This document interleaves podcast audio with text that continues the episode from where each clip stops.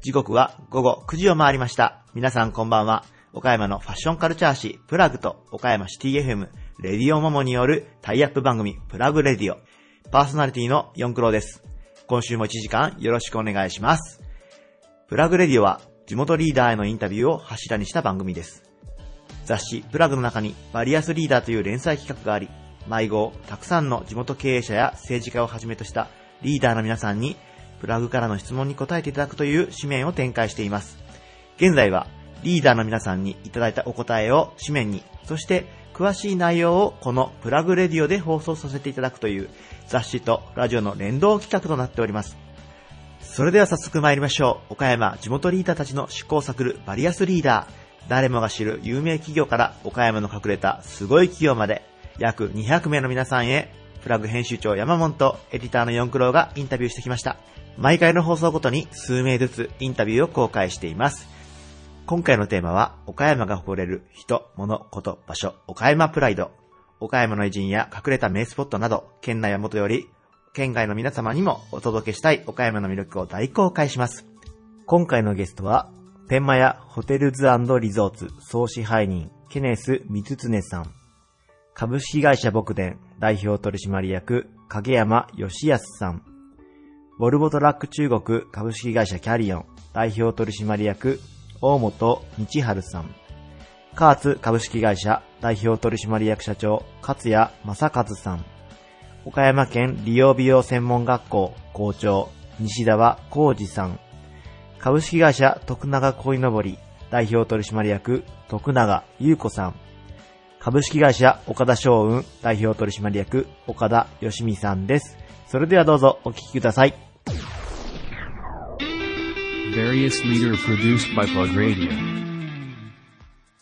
ラグジュアリーな雰囲気と上質なサービスを提供するザ・ホテルリマーニスパ、倉敷瀬戸内小島ホテルを運営する企業、株式会社天満屋ホテルズリゾーツ総支配人、ケネス・ミツツネさんです。よろしくお願いします。アロハ。アロハ。ミツツネさん、えー早速今回のテーマについてお伺いしたいと思います。岡山が誇るべき人物、こと場所、岡山プライド、えーケネスさんは何を挙げていただけますでしょうか？えーと、私が思うには瀬戸内ですね。瀬戸内。はい。えっと、それは瀬戸内のこの眺望というかロケーションというようなことでしょうか、えーロケーション、それと景色、はい。気候、はい。うんそうすべてですね。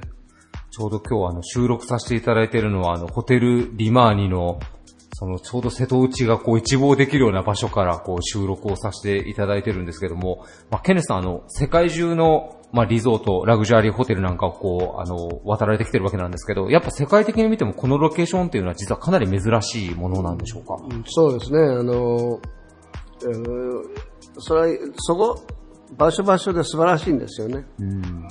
それはあの、だけど、ここ、ここみたいな、こういうその、景色とか気候っていうのはなかなかないと思いますよ。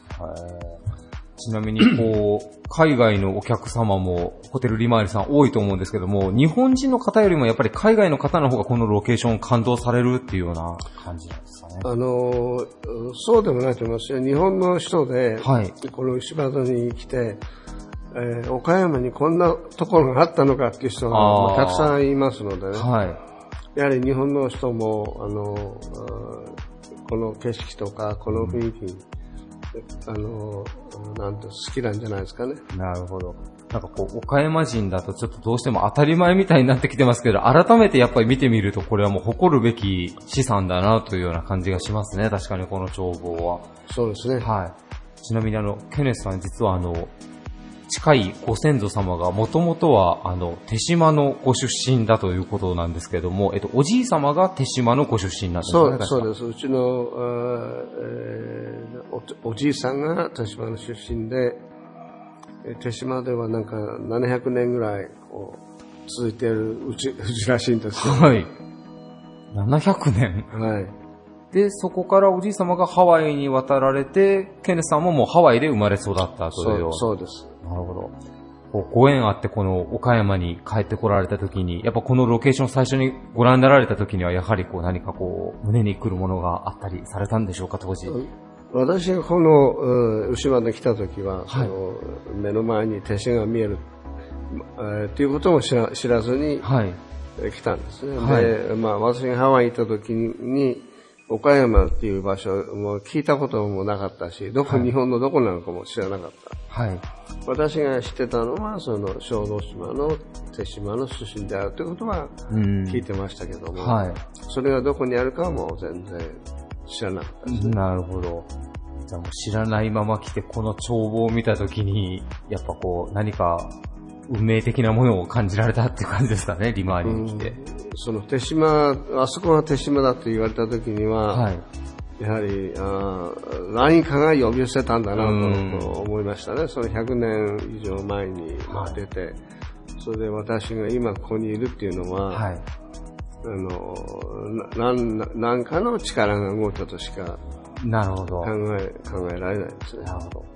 えーケネスさんがのこちらのリマーニの方向着任されてから、まあ、リニューアルもされて、まあ、かなり、岡山でもかなりトップクラスのまあラグジュアリーな他にないようなこう空間が広がってるんですけども、ぜひ皆さんあの、まあ、観光や、あの、たまのお休みなんか、こう、リマーニさんを拠点に皆さんね、あの、休日楽しんでいただけたらなと思うんですが、ケネスさんおすすめの、まあ、リマーニを拠点にした時に、牛窓の楽しみ方で、まあ、ここは行ってほしいなっていうところなんかはあったりされますか？牛窓は、その、いろいろな楽しみ方あると思いますよ。あの、岡山の人は、まあ、あんまり知ってるかどうか知らないんですけど、はい素晴らしい、その、歴史があるところなんですね。はい。でここにある、その、牛窓神社とか、あ牛窓神社、そうですね。もうそれは素晴らしい歴史を持って、それは千年近く戻ることができはい。る。で、ここは、あの、朝鮮通信使ですか？はい。それの、最近、その、ユネスコの世界遺産にも登録されて、はい。で、あの、その朝鮮から来た通信使がここに宿泊して、ここから東京に、こう、なんか、行列として行ったっていう、はい。ああ歴史的なところですよね。はい。それと同時に、その、こういうその、うんギリシャ、ギリシャのね、はい。ような、この雰囲気、はいそれで食事も楽しめる。はい。で、私どもの従業員は11カ国から今来て、あ、11カ国。はい、もっとその外国人の数がもっとここは増えると思いますよ。うーん。最終的には、えーここの全従業員の半分は外国人になる予定ですので、これからそういうあれがな、その、あーそなんていうかな、そのアンバランスがはい。すごく面白いんじゃないかなと思い。なるほど、なるほど。えーぜひ、岡山の皆さんもあの、身近すぎるリゾート、えーホテルリマーニさんで、ぜひ、まあ、お食事や宿泊なんかも楽しんでいただけたらなというふうに思います。えーゲストは株式会社天満屋ホテルズリゾーツ総支配人のケネス・つつねさんでした。ありがとうございました。ありがとうございます。マハロ。Various leader produced by Plug Radio. 岡山を中心に韓国料理牧伝、そして鉄板割烹、かけとらなど幅広い形態の飲食店を展開する会社、株式会社牧伝代表取締役、影山義康さんです。よろしくお願いします。はい。よろしくお願いします。えーまあ、牧伝と言いますと、はい岡山の県民皆様、えーご存知だと思うんですけれど、様々な形態の、えー飲食店を、あの展開されているということで、まあ、改めてちょっとご紹介の方をしていただきたいなと思います。あの、僕で以外にですね、あの、ステーキ料理の、あの、ボストン、ボストン、それからスペイン料理のバルサバルサ、それから、串焼き料理専門の、あの、電波地、近藤電波地商店、いうのが、あの、岡山でやっておりますけれども。牧伝が一番初めに運営されたんですよね。で、まあ韓国料理ということなんですけど、その韓国料理以外のところもしていこうと思われたきっかけっていうのはどのようなことがあるんでしょうか？ま、あの、えー外食の中見とっても、はい。あの、必ず、えー売り上げがどんどんどんどん伸びて成長発展していく時があった。ら、必ず、こう、下がってくる時があるんで、はいはい。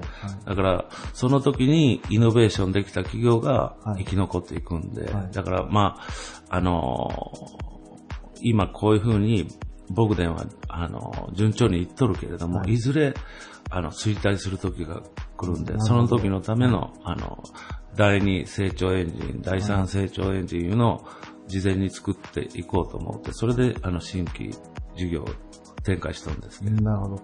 いや、もう大人気店なので、低迷していくとかと考えにくいんですけれど、かなり先も見据えて、まあ展開を続けてきたということで、まあボストンステーキさんも、バルサバルサさんも、まあその他のお店も、非常に大人気で、もうよりもう僕店さんに負けないぐらい大人気ということで、まあそこら辺のその人気が出る秘訣っていうのは、一体どういったところにあるんでしょうか？いや、僕もよくわからないです。そうですか。はい全然よくわからない。なるほど。で、まあ、あの、お客様に喜んでいただけるお店作りというのは心られているからこそうん、できることなのかなと思います。はい。で、岡山以外にも、また今後の展開というのがあるということなんですけれど、年、年が明けて、えー東京の品川に、あの、えー新しい店舗、それから、えー広島にも横川いう駅があるんですけど、そこの駅に出店することが決定しています。あなるほど。すでにもう岡山を飛び出て、いろんなあの各エリアに出されてるんですけど、それをさらに広げていくというところなんですね。はい。はい。で、まあ全国をもう本当に忙しく飛び回られている影山社長なんですけど、そんな影山社長にお伺いする今回のテーマ、えー影山社長がお考えになる岡山プライドについて教えてください。石山公園がありますよね、城下に。はい。あそこの土手の上から、はい。あの、見る旭川と後楽園と城はい。時々あの腹が立った時に、はい。寝れんようになる時にはい、一人で、あの、明け方行って、はい。あの、ずっと見るんですけど、あの、あそこの風景が僕は、あの、岡山の中で一番好きなんですけど、石石山公園から見た明け方の情景ですね。はい。まあ、あの、岡山は、後楽園にしたって、岡山城もあるし、瀬戸大橋もあるし、あの、素晴らしい、あの、ところがたくさんあるんで、まあ、ぜひ、あの、岡山の素晴らしいところを、県外の人にももっと訪れる街になったらな、というふうに、あの、思うとんですけれども、はい。まあ、広島と比較して、はい。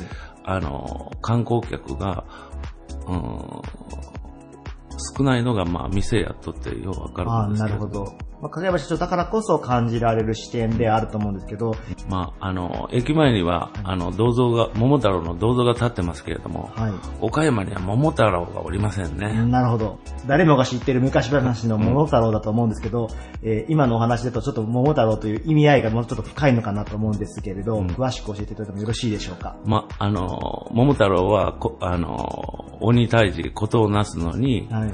えー、キジ、それから犬、はい。猿を、あの、従えて、それぞれの、あの、力を発揮して、はい。あの、鬼退治していきますけれども、はい。これは、あの、岡山の魅力を発信するためには、それをまとめるリーダーになる桃太郎、はい。それから、犬の役目、キジの役目、それから猿の役目を果たしていかんと、これはやっぱり岡山の魅力ははい。点だけに終わって、はい。面に立体的にいう風になっていかんのかなと思います。なるほど。まあ、桃太郎のお話になぞるなぞるとですね、うん。えー鬼退治がことをなすということで、そしてその岡山にある魅力をより発掘して、より発信していけるための象徴的な存在が必要だということなんですね。まあ、桃太郎という人物像ですね、まあ、どのような要素が一体あるんでしょうか？まあ、あの、みんなの意見を、まあ、いろいろな、あの、意見がありますけれども、それを集約するとともに、岡の山の点と点になっとんのを面にして、立体的にして、あの、プロデュースしていく人が必要ですし、まあ、これは、桃太郎だけではダメで、やっぱり、あの、政官民が協力して、さらに若者も、あの、協力して、みんなが協力してこそ、僕は初めて、あの、魅力ある岡山になっていくんかなと思いますけれども。なるほど。若者を巻き込んだ街づくりということになってくるんですね。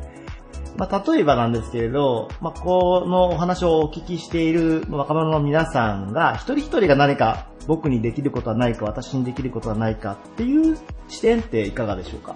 なるほど。はい。それで、あの、記事役、猿役、はい犬役、はいい、うふうにあの決めていったらいいですよね。そうですね、役割を分担してということで。また私自身に、自分自身に何ができるだろうとちょっと考えてですね、えー岡山の街をより盛り上げていきたいと思います。そして、その腹が立ったら 明け方に、はい、そのバカ野郎って笑ってますから、それ僕です。なるほど。わかりました。はい。ぜひ、あの、このラジオをお聞きの皆さんも、あの、ぜひ、あの、石山公園の方に出かけていただいて、素敵な、あの、光景の方を見ていただきたいと思います。はい。ゲストは、えー株式会社僕伝代表取締役の影山義康さんでした。ありがとうございました。ありがとうございます。Various leader produced by Plug Radio. ボルボトラックの正規リーダー、国産メーカーの新車及び中古車も取り扱い、中四国トップクラスの販売実績を誇る、ボルボトラック中国、株式会社キャリオン代表取締役の大本道春さんです。よろしくお願いします。よろしくお願いします。えー、キャリオンさん、なんと今年の11月で、もう創業から50周年の記念すべき年ということなんですけれども、はい。社長、こう、まあ、約半世紀はい振り返ってみて、いかがでしょうか、キャリオンさんの歴史は？あの、うちができて、まあ、50年間もなくなるんですけれども、まあ、先代の創業者が、あの、中古のね、トラックの販売というもので、こう、一つの会社の創世期を作って。で、えーまだボルボっていうのは17年、えー携わってるんですけれども、やっと、こう、最近になって根付いてきたかな。まあ、一つの会社としての武器はい。が、あー得ることができたかなということで、まあ、50年を機に、まあ、僕はリタイアして、はい。え3代目にね、息子の方にこう世代交代をして、で、また彼が、こう彼たちの世代がね、はい。何か会社で一つ新しい武器をうん。見つけてくれることを願いながらね、はい。早めにリタイアしようと。もう感性がもうだいぶこう鈍ってきていやるから。いやいや、いや、社長すみません、もういつもお会いするために若々しい方だなと思って、ええ失礼なんですけど、今おいくつになられます？62です。見えないっすえね。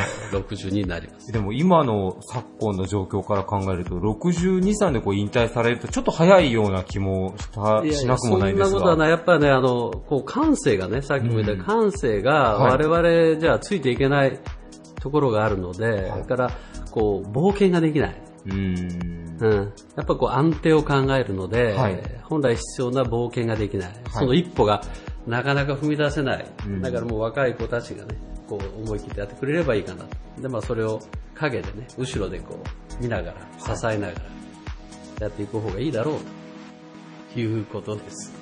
潔いというかなんか 引き際の美学みたいなのもありますね。なんか社長そんないいもんじゃないですけど。いやいや、まあでもこれから50年、次は100年に目指して、じゃあもう次の経営者の方に。今バトンタまあ、あッチをされてる。の、代をね、こう、継いでいくということが、やっぱりこう、会社の社員にとってもね、はい。こう、安心して働ける場を提供するのが我々の使命だし、うん。まあ、彼たちも一生懸命やってくれると。うん。でお互いに、まあ、会社も成長する、えー社員のね、えーはい。家庭もこう、反映するとうん。いうのがいいんじゃないですか？なるほど。え岡山もまあたくさん新生の会社さんありますけど、どこもやっぱりお話をお聞きしたら、まあ事業継承っていうのは結構まあ難題なんだって言われてる経営者さんがいる中でー、ですですです。キャリオンさんはかなりスムーズにというか、移も行されてる感じですね。何年、6、7年前からね、あの、プロジェクト2018という会を作って、はい2018年、今年、まあ、世代交代をしようということで、いろんなあ取り組みをやってますんで、なるほどまあ、その辺は大丈夫かなと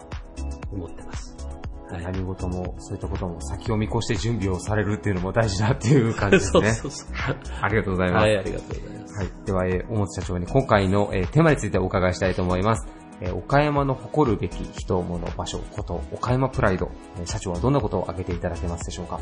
そうですね、まあ、ぼ僕自身がこうスポーツが好きだということもあるんですけれども、やはりあの、岡山出身で、私の心の中残ってるスポーツマンっていうのは有森裕子さんかなと。有森優子さん。ええあの、やはり、こう、オリンピックで活躍された姿がね、はいもう、こう、未だにこう、目に焼き付いてる。うーん。え結構若い方は、ひょっとしたらピンと来てない方もいらっしゃるかもしれませんが、まあ、1992年のバルセロナオリンピックで、まあ、女子のえーマラソンであの、銀メダル。そうです。で、96年のアトランタオリンピックで銅メダル。はい。まあ、取られた方なんですけども、はい特に有森さんのどんなところがこう、岡山プライドというか印象に残られてる感じですか？あの、アトランタ2回目のオリンピックで銅メダルを取った時に、はいゴールした後にね、はい。こう、すぐこうインタビューで自分を自分で褒めたいと。あの言葉は、こう、心に残ってますね。で、やっぱりその、ふっとその言葉が自然に出るだけ努力をしてきたんだなと。うん。ものすごい努力、我々にはわからないね、はい努力をしてきた時の言葉だなと。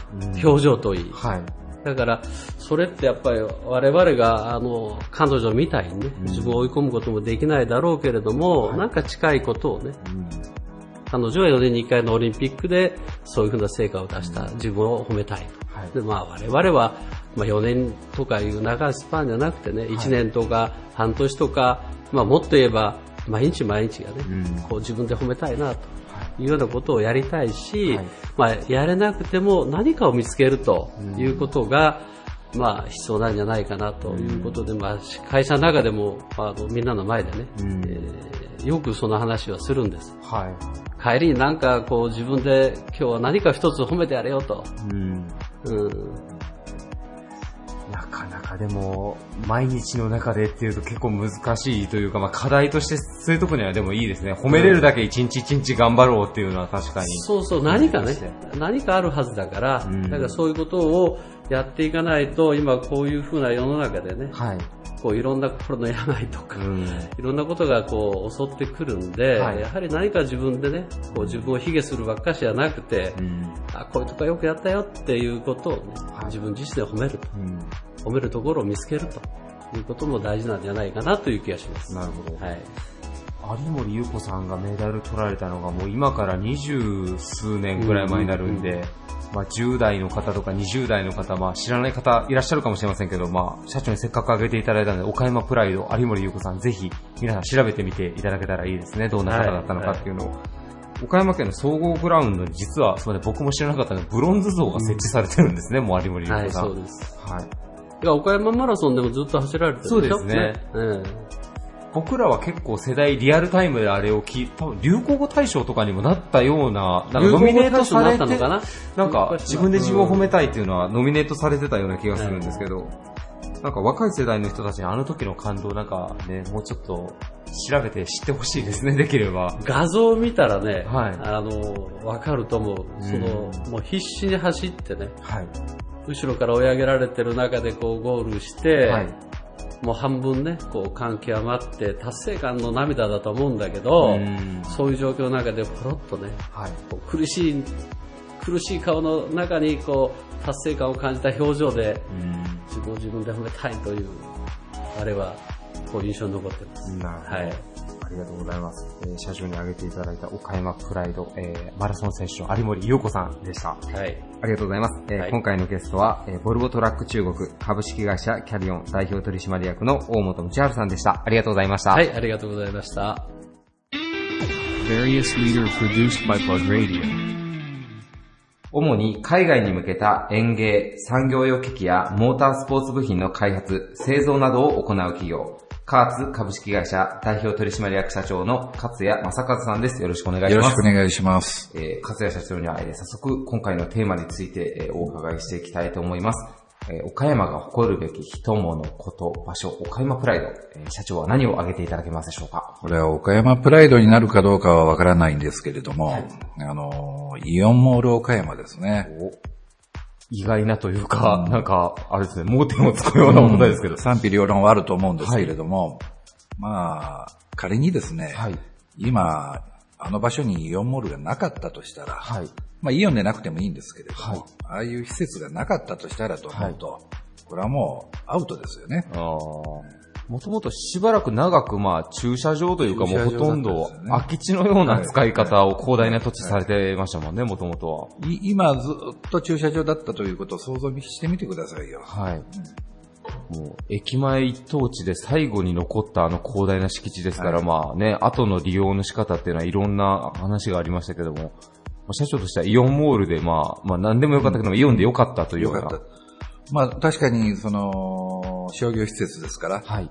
あの利害が絡んで、まあいろんなあの問題はもちろんあるわけなんですけれども、はいただ、あの街のお成り立ちという意味では、あれがなかったら、うんとんでもないことに今頃なってたなと。なるほど。広島に勝とうとは思いませんけれども、はい大きく水を開けられて、うん。ねこれはもう、どうしようもなかったですよ。なるほど。なんかこう、ああいう大手の商業施設ができる時っていうのは、どうしてもね、こう、地元の商店主さんとの、まあちょっと圧力があったりとかもするもんなんですけども、都市間競争に勝っていこうと思うと、やっぱり、ああいった施設っていうのははい起爆剤になり得るという。はい。はいまあ、そういう問題はちょっと横に置いといてですね。はい。はい。岡山として考えると、よかったんじゃないかなと。あの、インバウンドということで全国的に今、海外からのお客さんの誘致を、誘致というか招致ですか。はい。やっぱり一番の問題は、娯楽がないという、うーん。特に夜の娯楽がないとはい。いうのが一番の問題なんですね。観光してきて、ホテルへ帰ってきて、うん。さあどうするっていう部分がないんですよね。確かに確かに。ね東京以外は。はい。はい海外なんか、まあ、特にニューヨークなんかもそうですけど、大体ホテルに夜はまあクラブ併設されてて、はいみんなお酒飲みながらはい。踊ったりっていうのはい。が文化としてありますけど、日本はなかなかはい。ないですね、地方都市に行くと。大抵その好みに合わせて何かの劇場があったりとか、はい。ホールがあったりとか、夜のエンターテインメントがあるんですけれども、はい。そういったものがない。はい。ブラブラするところもない。なるほそういった意味では、あの、イオンモールの役割というのは非常に大きいと思いますよ。ど。なるほど。人が集まるだけで、まあ、売り上げは、実はあまりないじゃないかというネガティブな声もありますけれども、はいい別にいいじゃないですか、それでね。うん、まあ、人が集まる場所ができてるんであればってこと駐車場よりはいいじゃないですか。はい。確かに確かに。それとね、はい。あの、イオンモールができた当初、はい。私も、まあ早々に行ったわけですけれども、はその私の近くにいた女子女子高生の、女子高生風の人が、高生風の人がね、はい。あの、うわ、都会みてえじゃな言う言ってたんですよ。もうそれがもう全てですよ。なるほど。ううん。んやっぱりね、都会的でないといけないんですよ。ん。風光明媚なそういったものは必要ですけれども、それだけじゃやっぱりうん魅力がないんですよね。はい都市としての。はい確か？にイオンモール岡山の、あの、最初完成した当初っていうのは、イオンの中でも結構、まあ、奇抜というか、かなりね、現代的ななんか、雰囲気で失礼がしてあって、はい。かなり衝撃的でしたもんね、はい。あれは確か。に。はい。じゃあ先ほどあの、夜の娯楽っていうお話がありましたけど、前回ちょっとお話しした時に、社長もやっぱこう、昔は、クラブでガンガンこう、踊ってた青春時ディスコです。かね。はいやっぱでも、地方というか、都市の活力を示す一個バロメーターですよね、そういうのっていうのは。はい。はい本当はイオンでもなんか夜ね、ナイトクラブ的なのができても本当は面白いのかもしれないですね、ああいう場所にそうです。ね。あのー、一番私が、あの、求めるのは、後楽園の、はい。もうミシュランの観光ガイドの三つ星を取っている後楽園というのがあるんですけれども、はいこれがやっぱり、もう死んでしまってる。うーん。やっぱり、常設のはい。ビアガーデンであるとか、はい。そういったものをやっぱり夜どういう形で活用していくか。駐車場がね、広大な駐車場があるんですけれども、はいそこに、あの、意欲のある若い連中にですね、まあ、キャンティーンというかそういうあの、店をですね、はい。と夜中までやるようなものを出させたりとか、なるほど、なるほど。そういうことをしていかないといけないと思います。なるほど。なんかこう、日本三大名園っていうのを夜ね、そういうちょっと若者の活気と合わせて相まってなんかめでるような雰囲気ができたらいいですね、確かに。後楽園のその歴史的文化的な価値を決して損なうようなことにはならないと思いますようー。ん、なるほど。たくさんいいものはあるけども、それをこう、現代風の感覚でもっとアップデートしていくっていうのが必要なのかもしれないですね。で、これはあの、今回は記念号ということで、東京でもあの、発売されるということで、本当ならば後楽園というものをアピールしたかったんですけれど、世界的にも結構庭園っていうのはたくさんありますもんね、う名所は。でもそういったあの、もうね、文化的資産もこう生かす方法っていうのも、あの、はい県民総入れ考えていくっていうのも必要かもしれないですね。現代の都会的センスを、はい。お盛り込んだ形で活かしていかないといけないと思います。ありがとうございます。えー、ゲストは、カーツ株式会社代表取締役社長の勝谷正和さんでした。あありがとうございました。ました。Various leader produced by Plug Radio. 充実した設備と実践的なカリキュラムで岡山の理容師、美容師を育成する専門学校。岡山県理容美容専門学校校長の西澤浩二さんです。よろしくお願いします。よろしくお願いします。えー、岡山県理容美容専門学校、通称県理美という風に親しまれている学校なんですけども、先ほどお聞きすると今までにも1万7000人も卒業生の方がいらっしゃるということなんですけども、えー実は全国的に見てもかなり古いというか歴史がある美容学校なんですよね、校長。はい。あのーまあ、全国で、えーそうですね、まあ、最も古いという言い方をすると語弊があるんですけども、まあ、そういうような学校が10から20ほどありまして、えーまあ、そのうちの一つと言えるんじゃないかと思います。るほど。はい。1953年に開校されているので、まあ、65年ぐらいの歴史があるということなんですけども、え実は美容師さんというと、あの、うちのプラグにとってもかなり縁があるというか、お世話になっているというか、相関時からかなりまあ、岡山のファッションリーダーイコールまあ、美容師さんみたいなところもあるので、まあ、たくさん出ていただいてるんですが、もう半分以上、県レビの卒業生の方かもしれないですね、そう考えてみると。えじゃないかなと思いますね。あの、確かに、あの、岡山県の中で、えーまあ、美容というんですかね。まあ、これもう60年以上のね、あれがありますから、その分野で、あの、関係している人たち、何らかの形で、うちの学校と、えーまあ、関係があるんじゃないかなとは思いますけどね。あの美容師さん、美容師さんの育成を通じて、もちろんその業界の下支えっていう部分もされてらっしゃるとは思うんですけども、まあ、岡山のファッションシーンも多分支えてらっしゃるような、まあ、県理美さんなわけなんですが、先ほど校長とちょっと収録の前にお話をしてたら、実は校長もともとは世界史を教えてらっしゃったんですかね、はい高校の方で。はい、そうですね。あのーまあ、長いこと、あの、えー昔流に言えば社会科の、はい。最近の言い方で言えば地歴公民の、あの、教員として、はい。えー県立高校で、えーまあ、三十何年間はいやってました。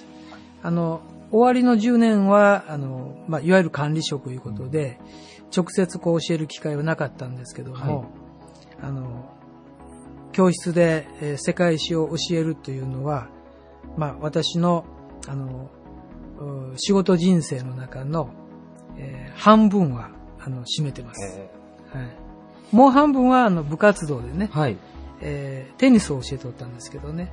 えー、テニスを教え、え、校長ご自身もテニスはずっとたしなまれてしてました。はい。っと変な話なんですけど、まあ、県理美さんというとやっぱこう学生さんもおしゃれな人が多いと思うんですけど、高校で世界史を教えてたら逆にこう、頭は、髪の毛は黒色にして、制服はきちっとっていうのと学生さんがちょっとだいぶ変わられましたよね、そう考えると。そうですね。そうですね。かか、関わる学生も変わったし、それから、まあ、どういうんですか、あの、見るポイントですね。はい。あの、まあ、高校の時はやっぱりあの、18歳以下だし、はい。えーここの子はもう高校卒業しての人で、うん中にはあの30、40の人もおるし、はい。だからあの一緒にはできないんですけどもね。あのーだけどまああの、うー例えば髪の毛一つ取ってみても、はいあのその場に合ったようなあの髪型、あるいは色うんでいいと思いますので、例えばこういう学校で、えーファッションを勉強している、その子たちがあいろいろなこの自分の発想でね、はい。あの髪の色を染めてみたりとか、えー服装を考えたりっていうのは、まあ私流に言えば TPO に終わっているんじゃないかなと。なるほど。なるほど、なるほど。だからその、いいとか悪いとかいうのは、あの、私は絶対的なものはないと思うんです。はい。どっかにあの視点を置いて、えーこの場面だったらこういうスタイスタイルだろう、うん。こ。この場所だったら、あの、むしろ、こういう、あの、まあ、例えばチャラける子がおったりしたら、それが、えー、なんかスタンダードかもしれないしと。そう思いますけどね。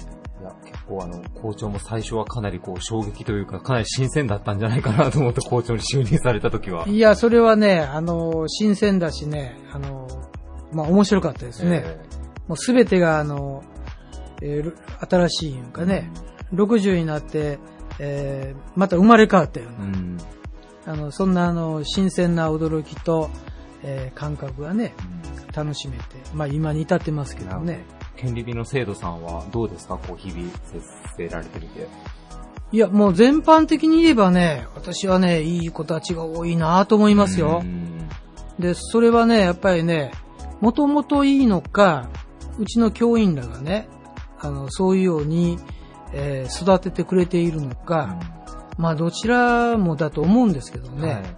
あの、総じて言えば、あーまあ、なんていうの、可愛い、それから、あの、いい、えー女の子の中には本当にあの、ファッショナブルでね、はい。えーどこへ出してもというような子もおりますしね、はいあの、いい子がいっぱいおります。はい。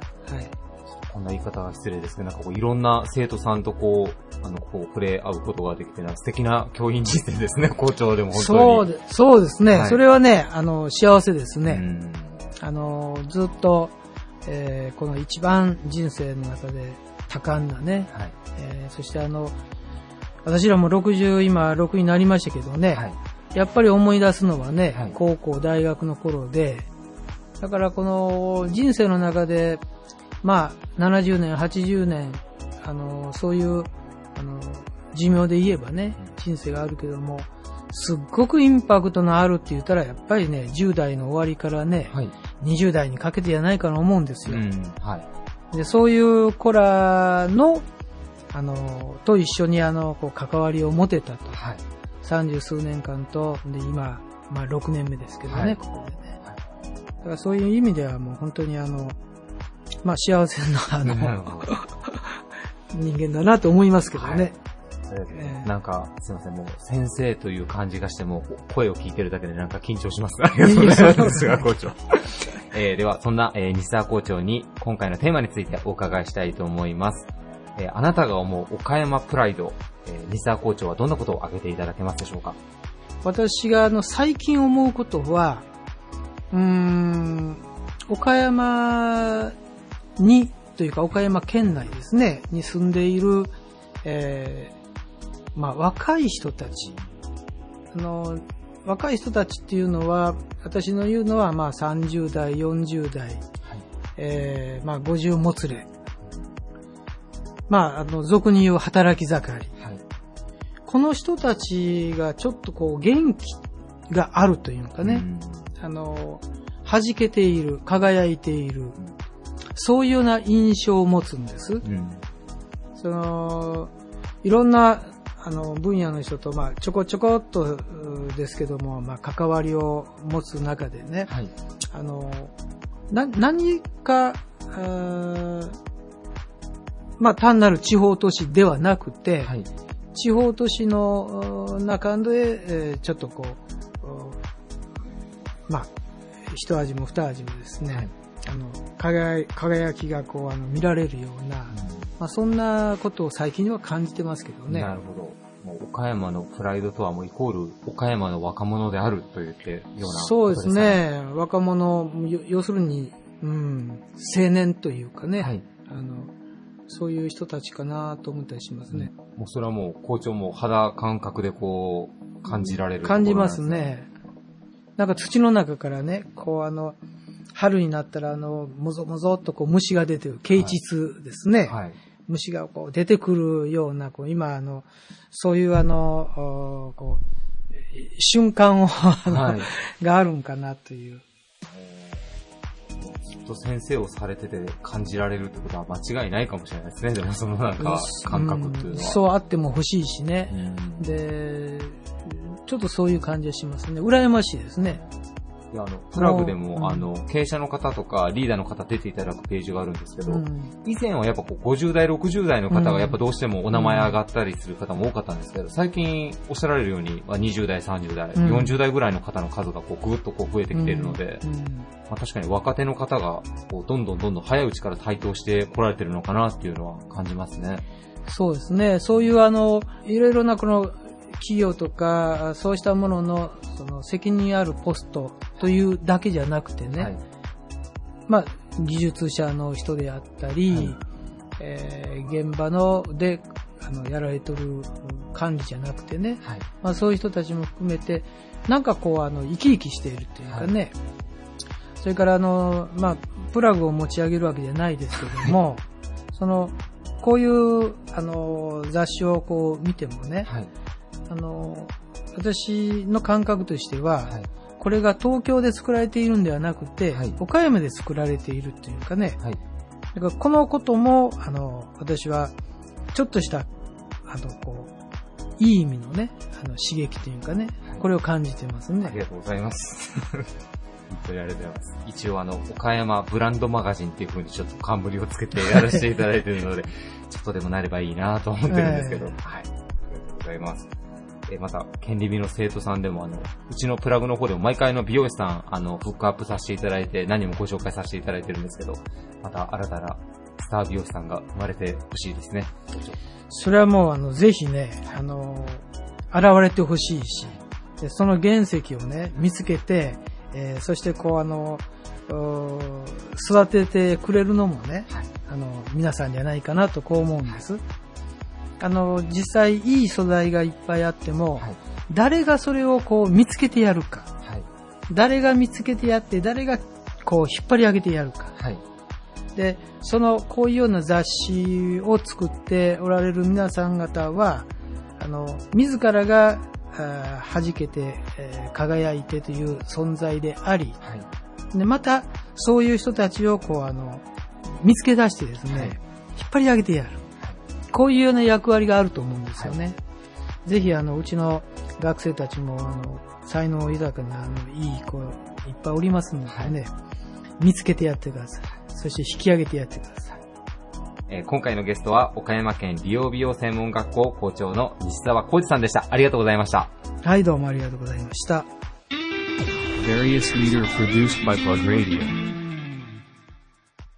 株式会社徳永恋のぼり代表取締役の徳永優子さんです。よろしくお願いします。よろしくお願いします。えー、徳永さん、はい。2016年、えーはい岡山アワードの女性経営者賞もこう受賞されていらっしゃるんですけども、はいえー最初に、まあね、社名の通りなんですけど、ね徳永恋のぼりさん、はいどういった事業をされてるのかっていうのをご紹介いただいてもいいでしょうか？はい。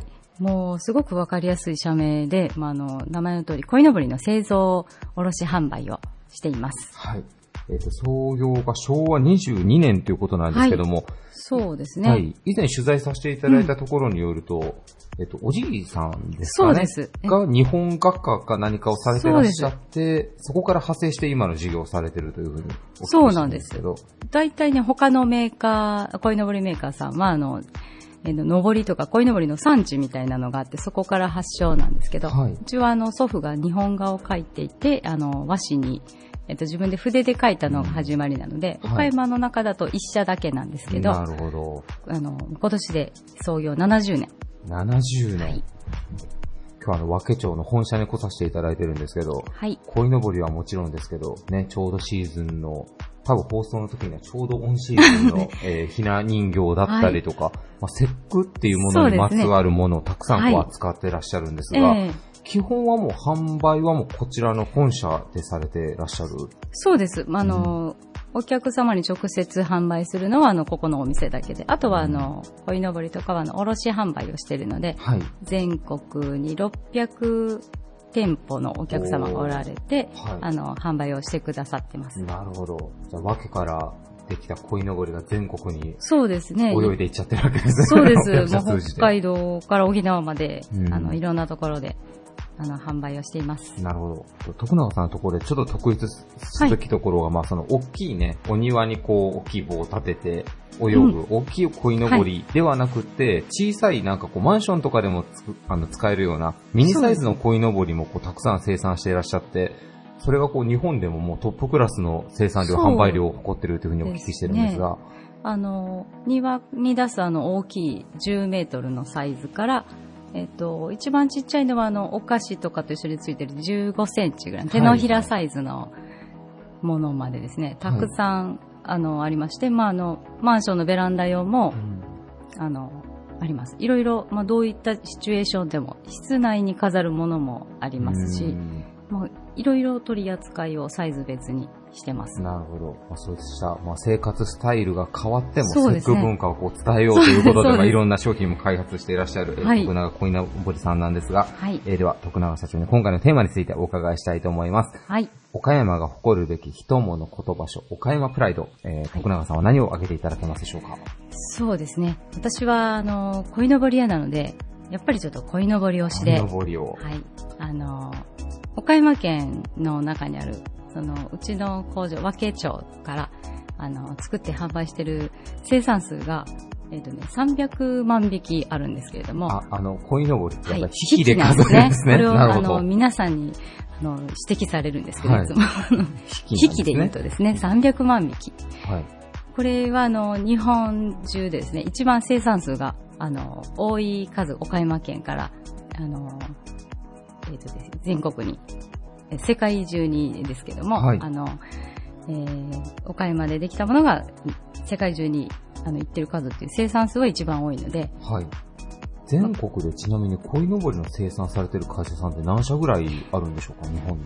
そうですね、あの、会社というかメーカーの企業でやあの製造してるのは10社、うちを入れて10社なんですけど、じゃあもう、あれです、47都府県あるんで、ない地域の方が多いですね、本当に。そうです。もう、本当に珍しい、あの、ものを作ってると思いますていうかもうあれですね。もうだから、徳永鯉のぼりさんが一応生産数で言ったらもう日本トップクラス作ってらっしゃるっていう。岡山出発のものがすごく多いということで、岡山の人にも知ってもらいたいし、まあいろんなあの県で鯉のぼりを見たときに、大体あの、えっ、と、世の中に流通している3分の1以上はあの、え岡山から、あのへーえー岡山でできた鯉のぼりですので、岡山は鯉のぼりの生あの生産数日本一みたいな感じでみんなに覚えてもらえたら嬉しいと思っています。まあ、桃とかきびだんごとか、本当はその辺と並ぶぐらいちょっとね、本当は注目してほしいところですもんね。ちょっとニッチな、はいあの商品ですけど。ただこう、やっぱこう生活スタイルがちょっとどんどん変わっていって、やっぱこう節句文化の継承っていう部分で言うと、まあ300万匹今生産されてるというお話があったんですけど、はい。日本国内で見るとやっぱ若干減少傾向にはあったりするんですか？そうですね。全体的にあの言いますと、あの、えーと生活様式の変化とかでお庭に飾れる方が減ってきてるので、うん。あの、そうですね。あの、飾れる人は少なくなってきてると思うんですけど、はい。まあ、その分商品があの多様化してきてるので、はい。えっと当社で扱ってる商品でいうと、あんまり数は減ってないですね。えあのー、ただあの、小さくなったり、あの、室内で飾るものになったりうんっていう、あの、小さくなってる傾向はあります。はいはい。こうでも若い、まあ僕なんかもそうなんですけど、節句文化に対する理解がちょっとだんだん薄れていってるような気は、ええやっぱしてはいるんですけど、その辺の啓蒙活動みたいなこともされてらっしゃるんですよそうさんの方は。最近は、あの、そこに、あの、一番力を入れてまして、はい。お節句ってなんか家族の中の本当は楽しい行事なので、うんまあ、クリスマスとかハロウィンとかも楽しいんだけど、家族で祝うお祝い事なので、はい。まあ、そういった行事があることによってこう楽しいことが本当は生まれてるはずなんだけど、はい。どうしてもそこのあの文化的なちょっと難しいイメージが、うんあのあって楽しめてない状況ですね、はいなんとか変えていこうとお節句から生まれるこの楽しみ方とかし、うんあの家族の絆のあの幸せ感を感じるのをはい。えー皆さんにもうちょっとアピールしていこうと思って、はい。いろんな取り組みをしてます。なるほど。前僕この番組でも話したことあるんですけど、い。さっきあのハロウィンのお話があったんですけど、あはい。あの、吉本の、あの、小籔さんっているじゃないですか、あ吉本新喜劇の座長をされてる。あの方が、ハロウィンとかクリスマスを祝うのに、うん。なぜこう、お釈迦様の誕生日を祝わないってこう言い出して、渋谷のクラブで、お釈迦様の誕生日に、クラブパーティーをやるっていう、えー。すごい新しいアプローチやってたんですよ。えー、で、うちもプラグナイトやってるじゃうないですか。ん。なんか、お節句の時はですね、あひなま、ひなパーティーやっても面白そうですいじゃないですね、ねなんか。そうなんです。本当はあの、み日本人の身近にあるお祭りなんですけど、うん。ひな祭りとか鯉のぼりとかがあの家族で祝うものだったために、はいあんまりその街中でみんなで祝うとか、そういう風習になってないですね。うん。で、それぞれの家庭ではお祝いをあの、されてるんだけど、うんあんまりこの人の目に触れないものだから、はい。なんかあの、えー地味なものになってしまってる。うんで友達で集まって、このひな祭りパーティーとか、そういうのも、あの、されてるとこはああって、こう、あの、企画もしてるんですけど、うちの会社でも。そういうのがもうちょっと広まってくれたら、はい。あの、いいなと思ってます。なんかあの、日本人らしく。ね生産量がもう日本で岡山一番なんだったら、岡山の一個名産品で、まあ、鯉のぼりの時期にあの、川に、あたくさん鯉のぼりをバーっとこう飾ってやるようなね、もう今でいうインスタ映えしそうなこう、ロケーションはあるんですけど、川が綺麗だね。イベントというか、鯉のぼりに合わせて何かパーティーと呼ばれるようなものがあるかっていうと、あんまりないかもしれないですね。そうなんかです。ないんですね。もうほんイベントとしてはないので、それも、あの、主催してはしてないんですけども、はいいまあ、いろんな、あの、団体と、えっと、協賛させてもらったりして、5月5日は鯉のぼりの日みたいな、あうんの、えー演出をしていこうというところで、いろいろ取り組みもしています。なるほど。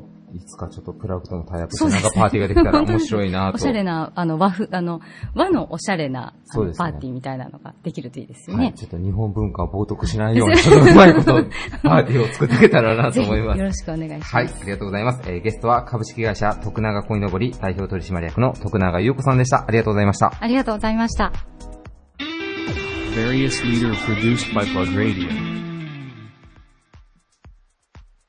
輸送業務やトラックの新車、中古車の売買、飲食店経営などを手掛け、物流業界の向上のために挑戦し続ける企業。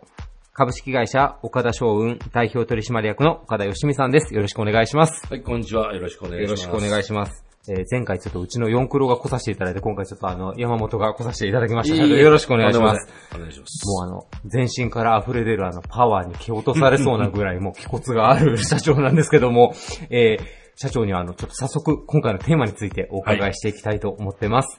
えー、岡山の誇れる人、物、こと、場所、岡山プライド、えー、社長はどんなことを挙げていただけますでしょうか、えー、場所ですね。場所といえば、岡山の三大庭園、後楽園。えー、また、岡山城。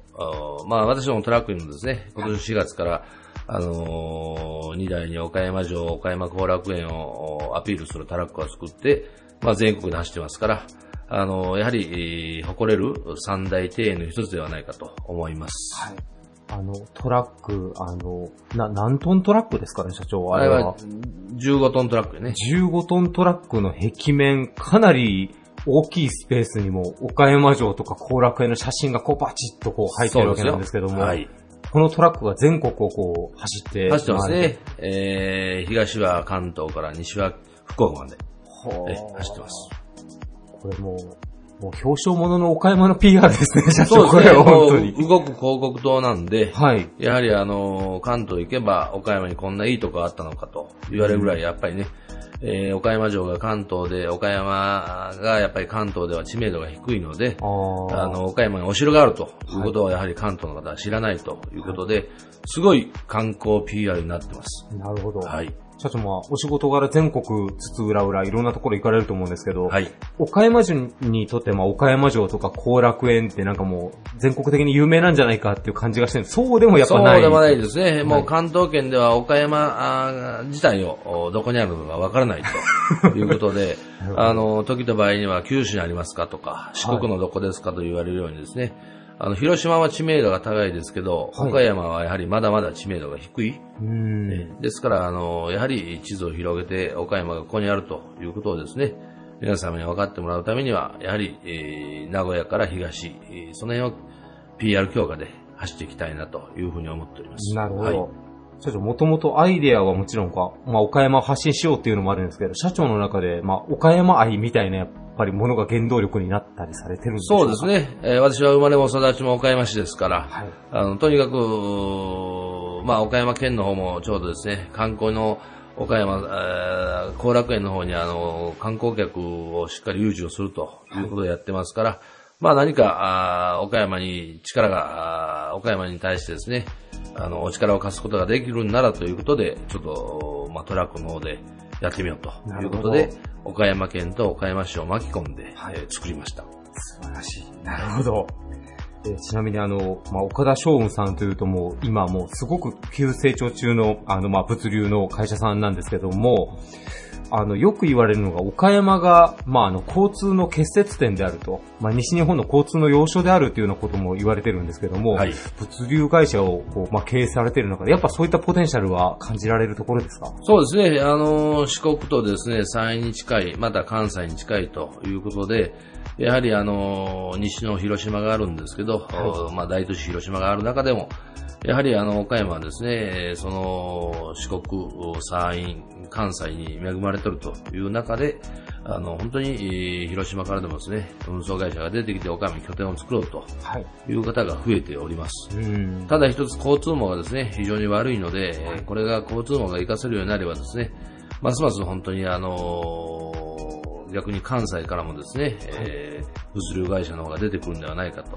うん。で、倉庫の方もですね、あの、岡山に構えたいという業者がやはり多いので、えーまあ、その辺やはり、あの、倉庫の方も、えー倉庫ができる土地、これがもう本当に県北以外ないということで、まあ、その辺の緩和をですね、岡山市がしてくれれば、本当にえー活性化につながっていくのではないかというふうに思っていますね。なるほど。はいまあ、こうインターネットが台頭してきて、まあ、個人消費がこうインターネットで物を買う人がまあかなり増えていって、今後まあ物流っていうのはもうかなり社会にとっても大事な、よりインフラになっていくんじゃないかなと思うんですけども、そこら辺が緩和されたら、まだまだ岡山っていうのは伸びしろというか、ポテンシャルがまだ発揮できる。ありますよ。あの、今ね、人手不足になってますけど、はいまあこれから10年先私、あの、見る中では、やはりあの、今の現状の物流会社がですね、はい。全国的にも1割減るだろうと。中1で、えー岡山でもですね、えー約1200社か、い。1200社ほどあるんですけど、まあその中で120社ほど減減ればですね、はい。やはりそれなりの物量も増え、えー適正運賃が出てくるだろうということで、うん。あの、本当にまだまだ掘り起こすことはいっぱいある中で、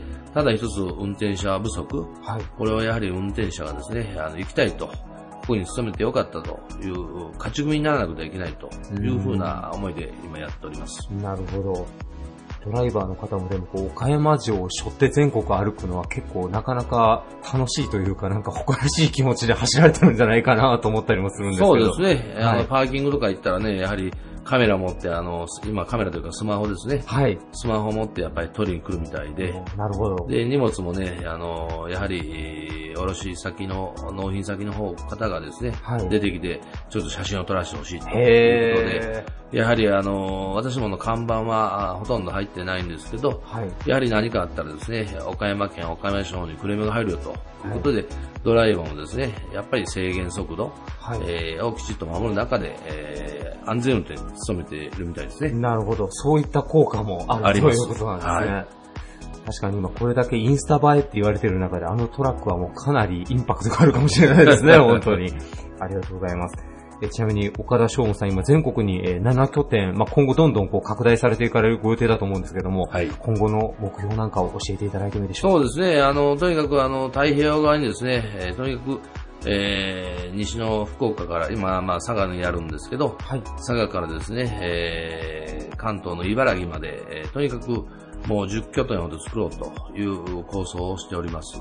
で、え1年ですね、まあ、2拠点ほど、まあ、作っていきたいなということで、まあ、来年度はまた岡山県内に一つ構えるんですけど、はい。えーまた、再来年度には、静岡、また茨城等に、関東の茨城ですね、はいあの辺に構えていきたいなというふうに考えています。はいありがとうございます。まあ、岡山の、まあ、岡山城、後楽園もそうですが、岡山にある、こう、いいもの、魅力っていうのを、岡田翔吾さんみたいに、まあ、いろんな企業さんが外に発信していくっていうことをやっていけば、より岡山プライド高まるかもしれないですね。そうですね。はい。ありがとうございます。えー今回のゲストは、株式会社岡田翔雲代表取締役の岡田義美さんでした。ありがとうございました。はい、ありがとうございました。Various leader produced by Plug Radio. バリアスリーダーのコーナーでした。今回も様々な岡山プライドを知ることができたと思います。番組終了後には、ポッドキャストにて配信してますので、聞き逃された方は、ぜひ、ポッドキャストの方で番組を探してみてください。また、プラグの Facebook や Twitter などでも、更新状況をお知らせしてまいりますので、そちらもぜひチェックよろしくお願いいたします。それではまた来週日曜9時にお会いしましょう。パーソナリティの四クロでした。バイバイ。This radio produced by Okayama Premium Magazine Plug. See you next week.